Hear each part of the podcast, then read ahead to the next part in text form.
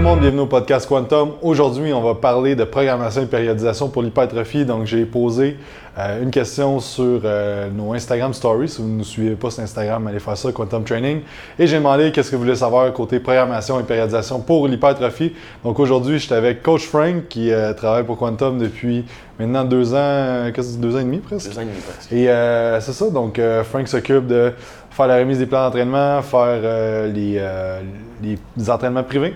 Et là, il fait aussi des évaluations et des suivis. Donc, donc, c'est ça. Fait que euh, bienvenue, Frank, sur le podcast. Merci. Une première, écoute. Première, une grande première.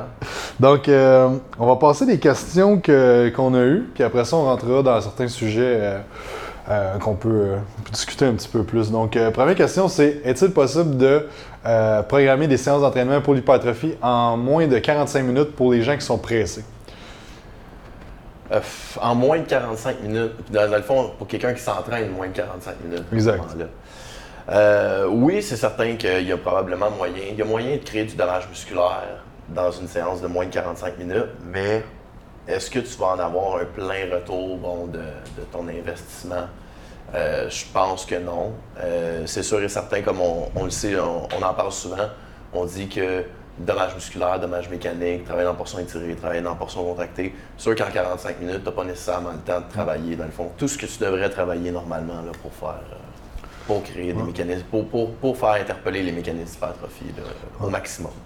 Je pense aussi que si tu as juste 45 minutes, c'est quand même correct. Euh, c'est quand même bon. Si, si, tu dis juste ça, ton choix d'exercice va être plus important. Euh, par contre, comme Frank disait, c'est que tu peux peut-être pas tout accomplir euh, en 45 minutes. Donc, si, par exemple, tu as un choix de un exercice, mais ben, tu es mieux de. Exemple, choix entre un squat, un hack squat, un leg press, un leg extension, ben choisis ton squat puis choisis ton hack squat, puis après ça on peut utiliser comme des bandes élastiques ou quelque chose pour rendre le mouvement le plus complet possible au niveau du profil de résistance. Donc, c'est vraiment que c'est juste un petit peu plus au niveau de la programmation, un petit peu plus touché à ce que tu veux faire parce que, euh, tu sais, on sait qu'il y a plusieurs choses qui vont amener l'hypertrophie. Donc, mettre pesant, faire de la pompe, pas avoir beaucoup de temps de pause, c'est tous des affaires différents. Mais si tu fais du pesant, ça te prend plus de temps de pause. Donc là, en 45 minutes, des fois, ça peut être un petit peu plus compliqué. Euh, mais c'est ça, faut juste mieux adapter les exercices. Puis, euh, c'est sûr que je suis sûr que tu es capable de trouver 15 autres, 15 autres minutes dans ta journée que tu pourrais mettre là à la place. Deuxième question.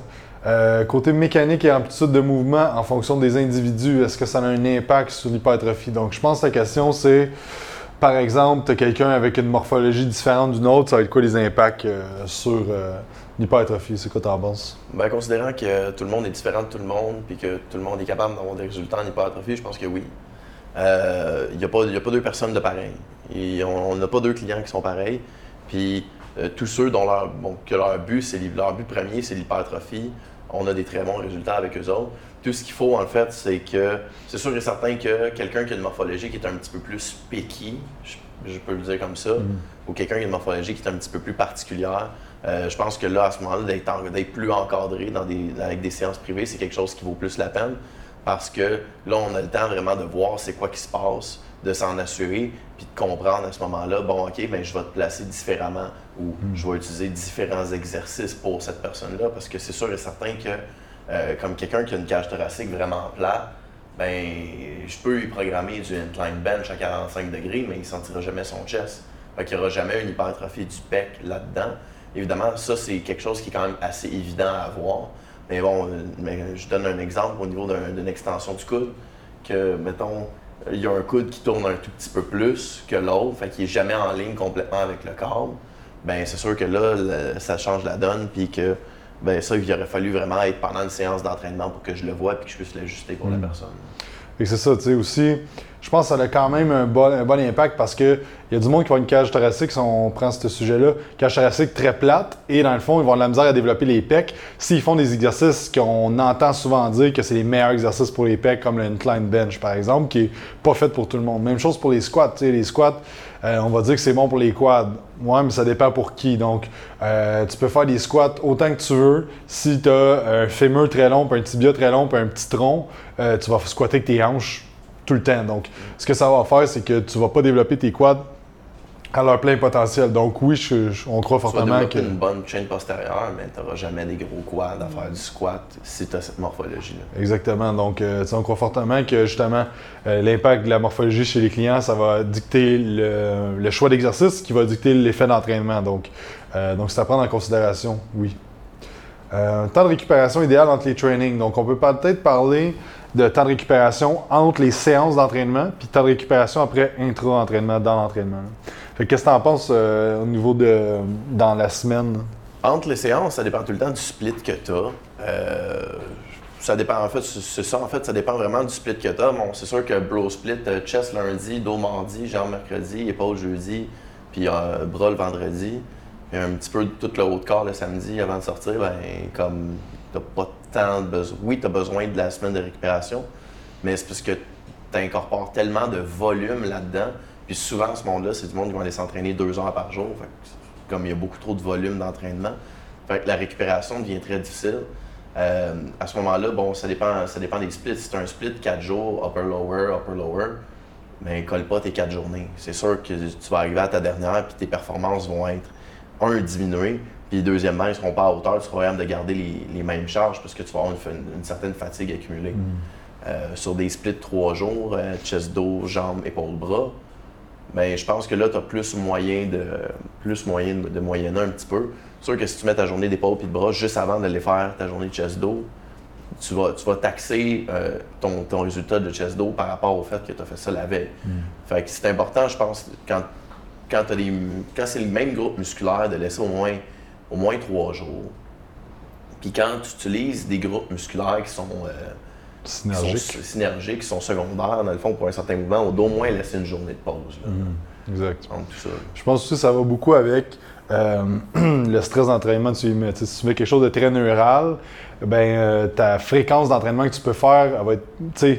moins grande. Si tu fais un, RM au squat, ben, ça se peut que tu aies une semaine à t'en remettre. Là, euh, ça dépend aussi de ton volume d'entraînement. Donc, par exemple, tu fais du leg extension six fois par semaine, mais juste trois séries de leg extension ben tu peux le faire, tu n'auras pas de la misère à récupérer. Mais si tu fais une grosse journée de jambes, mais ça se peut là, ça aller plus vers le trois jours que, que tu aies à récupérer. Donc, ça dépend vraiment de c'est quoi l'effet d'entraînement recherché, c'est quoi le split d'entraînement, euh, puis où ce que tu es aussi là, par rapport à ta récupération. Donc, si mhm. tu es quelqu'un qui est super stressé, euh, qui a des problèmes digestifs, qui ne dort pas, euh, ben, ça se peut qu'un trois jours semaine, full body, ça soit le best pour toi. Puis 45 minutes, puis it, ça va être le maximum de résultats. Mm.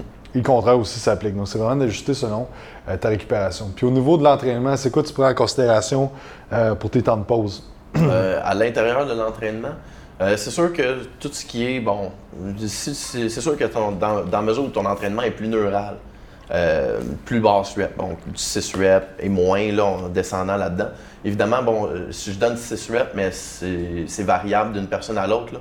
Quelqu'un peut trouver que du 8 reps c'est neural, puis quelqu'un d'autre peut trouver que du 4 reps c'est pas tant neural que ça. Mhm. Fait qu'à ce moment-là, ça va dépendre toujours un peu de la personne.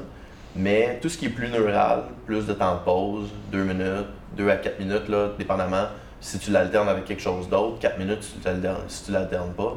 Sinon, une minute et demie à 3 minutes si tu n'alternes pas, une minute et demie si tu alternes, ça devrait être quelque chose qui est bien. Mais il ne faut pas oublier non plus que, bon, plus les groupes musculaires qu'on travaille sont petits, moins tu as nécessairement besoin de, temps de pause. Puis plus tu avances dans ton entraînement, plus tu veux diminuer ton temps de pause aussi. Mhm. Fait que les groupes musculaires, c'est que c'est moins taxant sur le système nerveux. Donc, par exemple, tu fais du bicep curl, c'est pas mal moins taxant sur le système nerveux puis sur le système juste de reprendre ton souffle qu'un squat, par exemple. Un autre principe aussi, c'est que ce qu'on veut au début de l'entraînement, c'est de recruter le plus de fibres musculaires possible, puis après ça, aller les fatiguer. Donc, euh, c'est ça qui va arriver, c'est que ton temps de pause est plus élevé au début, puis après ça, il diminue graduellement. Donc, par exemple, tu fais chest dos en alternance, tu vas mettre 90 secondes au début, après ça 75, après ça 60. Euh, dépend aussi de ton effet d'entraînement que tu vas avoir. Si tu fais quelque chose de très métabolique, tu vas peut-être faire 30 secondes de pause partout. Euh, donc, c'est vraiment de savoir. Dans, une autre optique, si tu veux quelque chose de très mécanique, ben, tu n'arriveras pas à avoir un bench avec du dommage mécanique, avec une hypertrophie bon, pour myofibrillaire avec un bench en te laissant juste une minute de break dans de bench. C'est sûr que tu pourras jamais loader autant que si tu mettais ton bench tout seul puis que tu laissais 4 minutes. Exact, exact. Puis on dit que le temps de repos, ça c'est drôle parce que je parlais avec Alex Bus l'autre jour puis il me disait qu'il n'y avait aucune recherche qui prouvait que le système neural était 5 à 7 fois euh, ça prend 5 à 7 fois plus de temps de récupérer. Il dit qu'il pense que c'est vrai, mais qu'il n'y a pas d'études. Fait que, bref, je vais continuer à dire. Il me semble qu'il y en avait. Je sais pas, c'est ce qu'il m'a dit. C'est un pro des études, Alex. Fait que... Mais bref, euh, théoriquement, de ce qu'on sait, euh, si t'es nerveux, prend 5 à 7 fois euh, plus de temps à récupérer. Fait que des fois, tu fais ton entraînement, tu vas sentir que tu peux recommencer, mais tes performances vont diminuer si tu fais ça. Si ton but, c'est d'améliorer tes performances, bien sûr. Donc, c'est à prendre en considération que plus tu fais pesant, plus tu prends de temps de pause. Raph Pourou, salut Raph. Euh, je fais ça. je t'ai fait un signe de main si t'écoutes en audio euh, sur vidéo. Euh, tes mentors en hypertrophie et qu'est-ce qu'ils t'ont apporté? Euh, Vas-y donc, Frank, en premier. Les mentors en hypertrophie. Bien évidemment, il y a Jacob. j'ai commencé, commencé en hypertrophie avec Jacob, là, vraiment. C'est là que ça, que ça a comme. que tout ça a parti. Sinon, dans dans tout ce qui est plus, euh, plus bro science, je vais dire, euh, évidemment, mon bodybuilder préféré, c'est Seth aussi, fait que c'est sûr, je regarde ses affaires. Euh, sinon, en ce moment, dans les mentors que je regarde pour l'hypertrophie, il y a Cassie Manson, NR Éducation.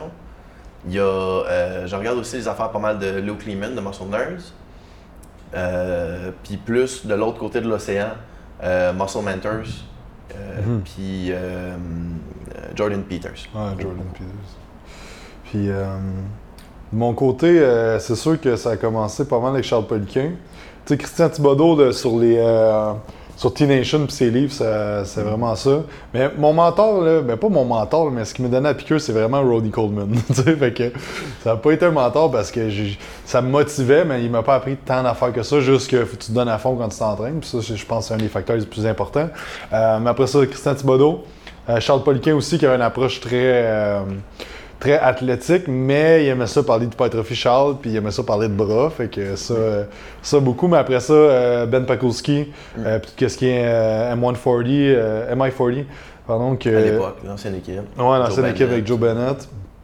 Fait que j'ai été faire les formations avec eux autres, puis je me suis fait coacher par Joe aussi après.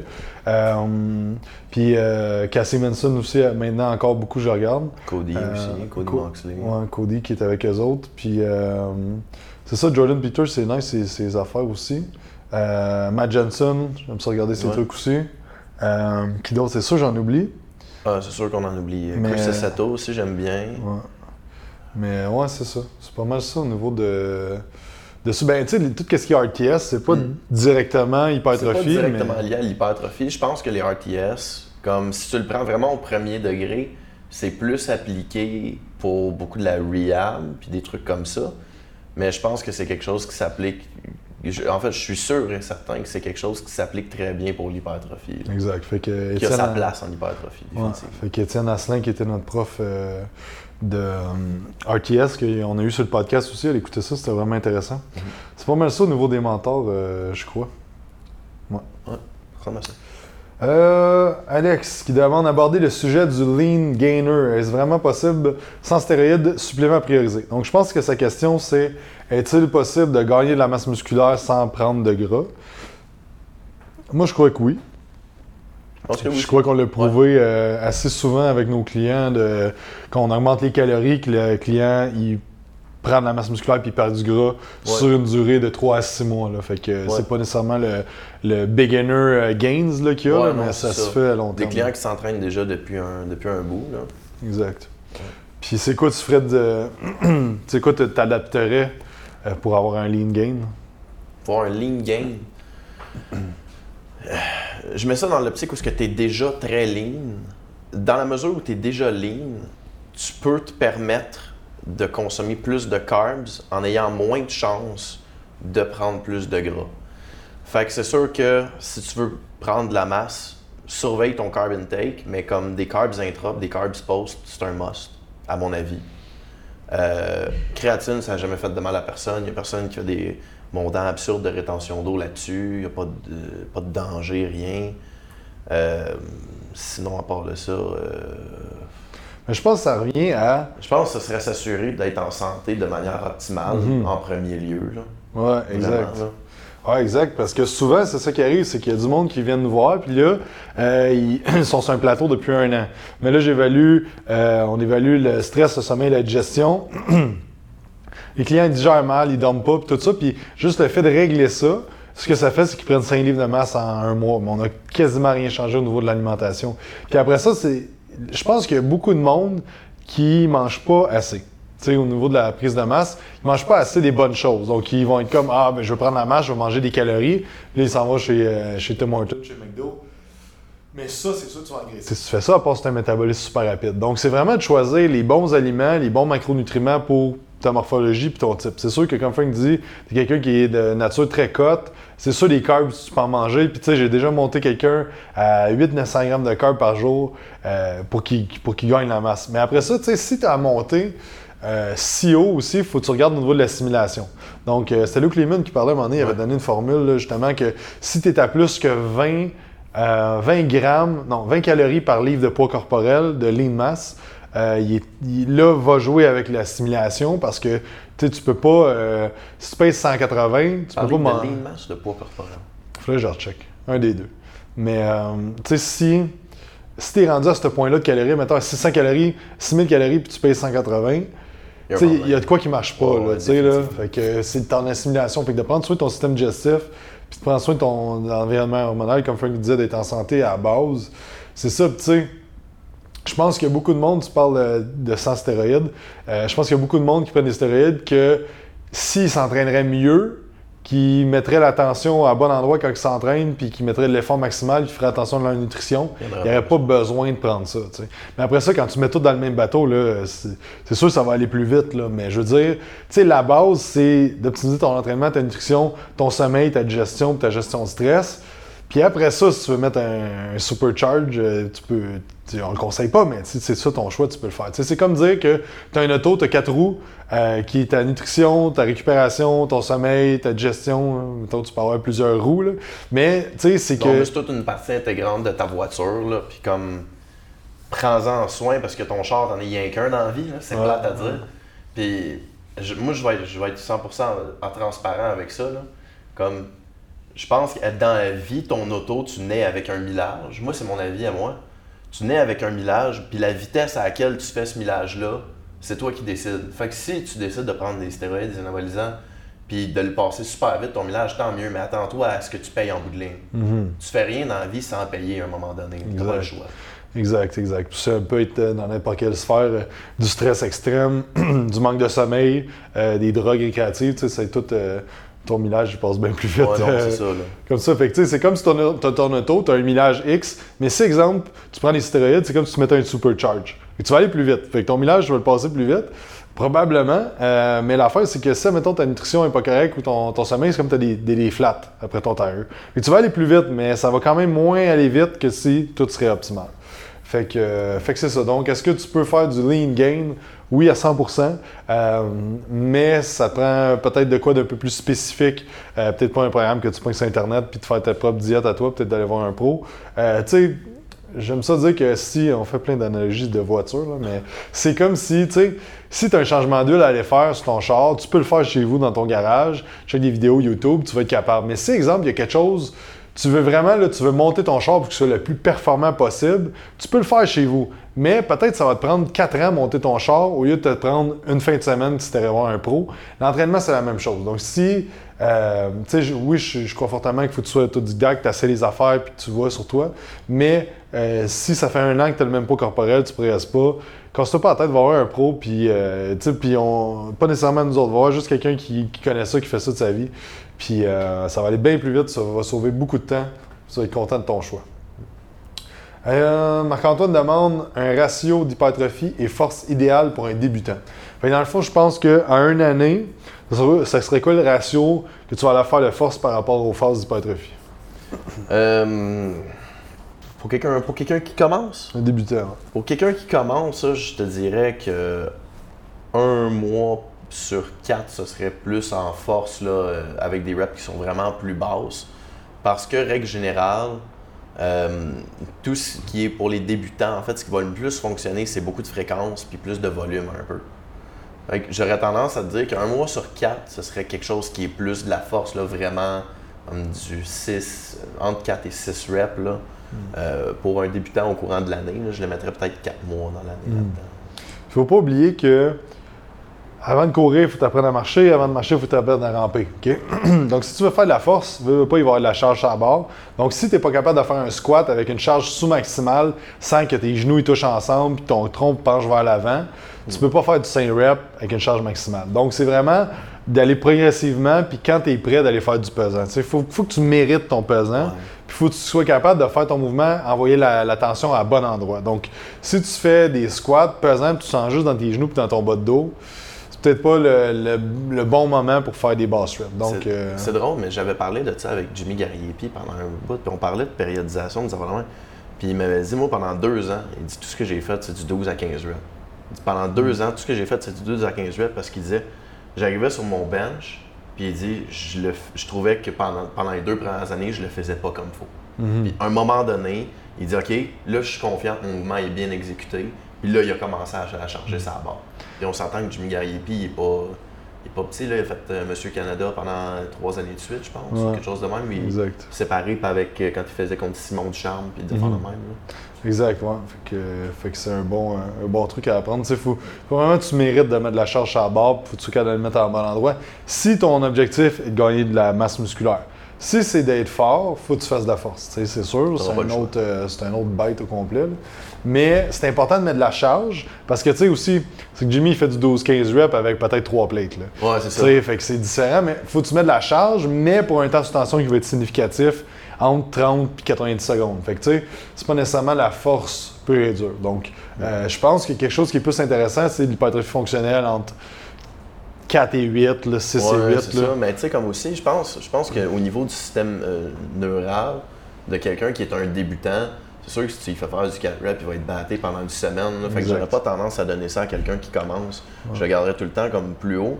Puis je, suis persuadé en fait qu'il y aurait des gains en force avec des reps plus hautes pareil. Exact, exact. Juste que son système neural n'est pas habitué à aller dans cette, dans cette barème-là.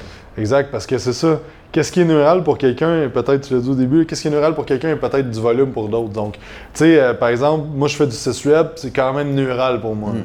Parce que j'ai tout le temps fait, je suis meilleur à faire plus de reps. Tandis que, exemple, Alex Babin, euh, lui, ben, du 6 reps, 8 reps, c'est du cardio, là, quasiment. Ouais, ben, J'en ai, ai, fait du powerlifting pendant, pendant un bout avec, ben, avec Alex, puis du 5 reps, moi, ça me, ça me faisait pas tant que ça. Du 5 reps non plus.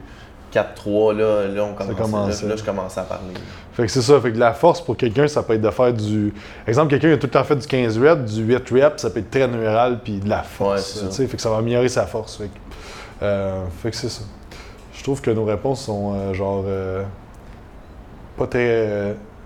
une réponse blanc ou noir, mais c'est ça l'entraînement. Ils sont jamais black, c'est jamais black and white. Alright, Phil qui demande comment mieux cibler ses points faibles. par exemple, tu as les T'as un pec euh, moins dominant, C'est ce que tu fais? Un pec d'un côté? Euh, ça peut être les deux pecs. Mettons, tes pecs sont pas développés par rapport à tes bras. C'est sûr que c'est un groupe musculaire qui est, qui, est sous-développé versus le reste, moi, moi, je suis d'avis de dire qu'il se passe deux choses.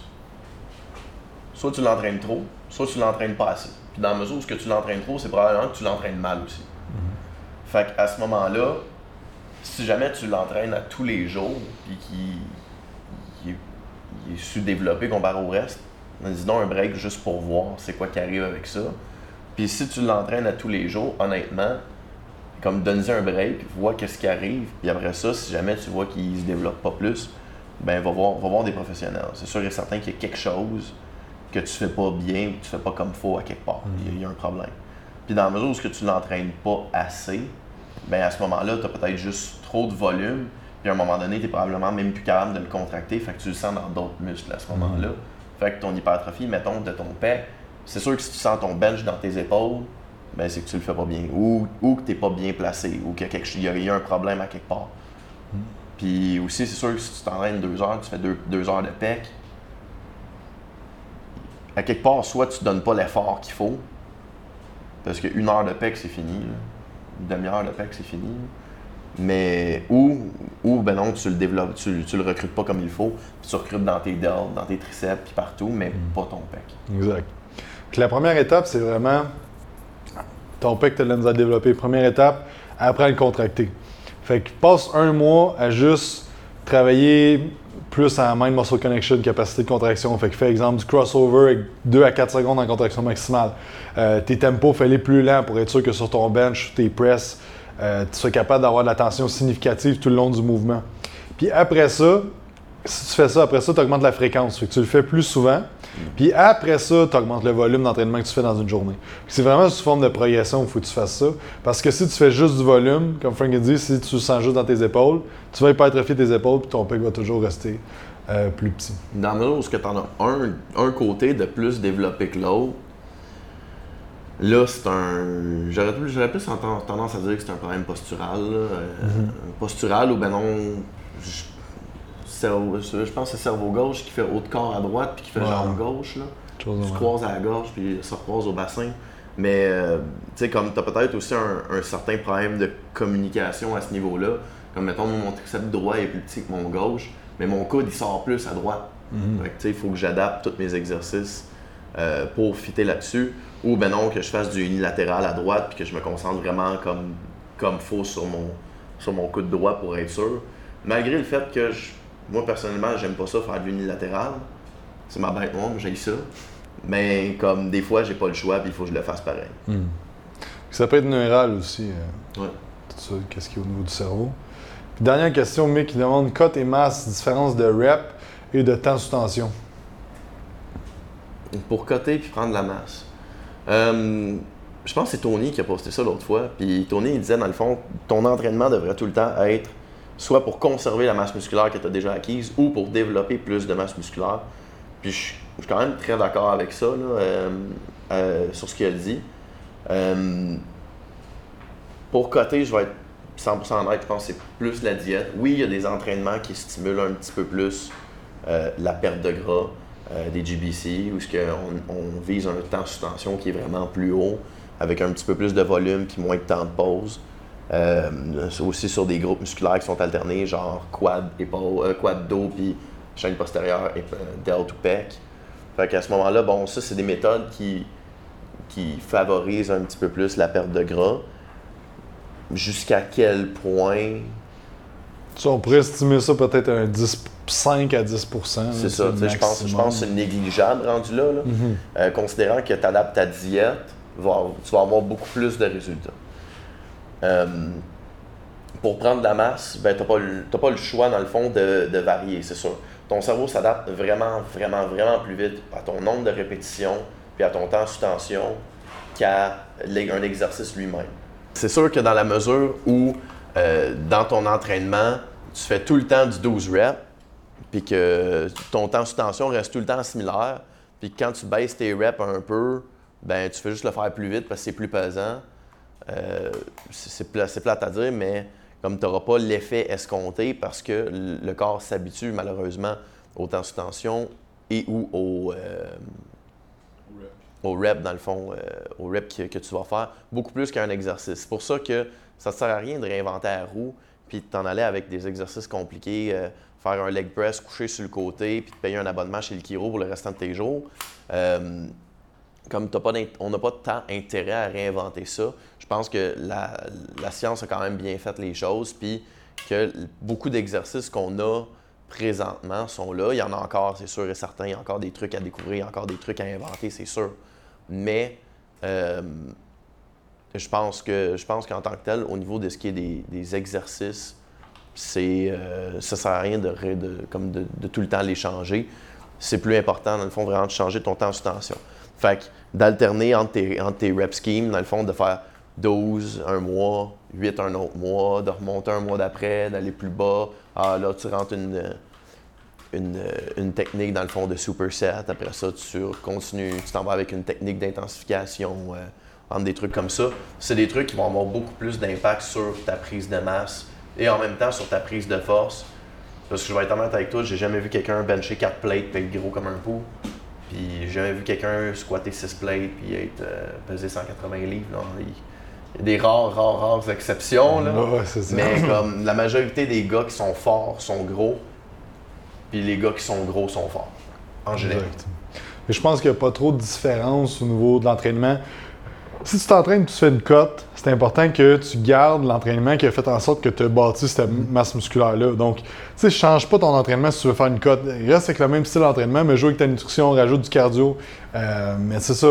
Fait qu'au niveau de l'entraînement de l'hypertrophie, ben, c'est maximiser euh, toutes les sphères qu'on parle tout le temps.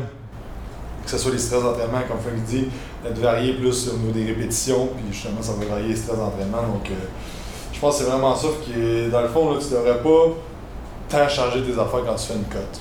Tout simplement. Alright, donc c'est ça qui conclut les questions qu'on avait sur la programmation et la périodisation.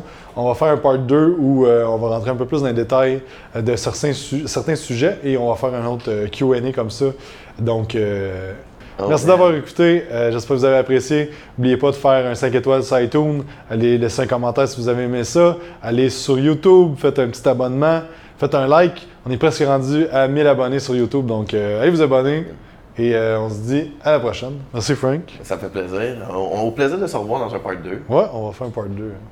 Donc merci à tous d'avoir écouté, j'espère que vous avez apprécié. Si vous aimez ça les podcasts, n'oubliez pas de laisser un petit review sur iTunes, un petit 5 étoiles, ça nous ferait grandement plaisir. Si jamais vous avez quelqu'un que vous voulez avoir sur le podcast, vous pouvez nous écrire sur Instagram, Facebook, Quantum Training. Il y a aussi notre chaîne YouTube que vous pouvez aller voir, Quantum Training. Et aussi pour ceux qui écoutent le podcast, vous avez 20% de rabais sur le site beliefsupplement.com avec le code Quantum20. Si vous voulez un shaker, incassable en acier inoxydable, pas de BPA. L'excellente compagnie Mana Apparel vous offre 15% de rabais avec le code Quantum15. Sur ce, passez une excellente journée et on se dit à la prochaine.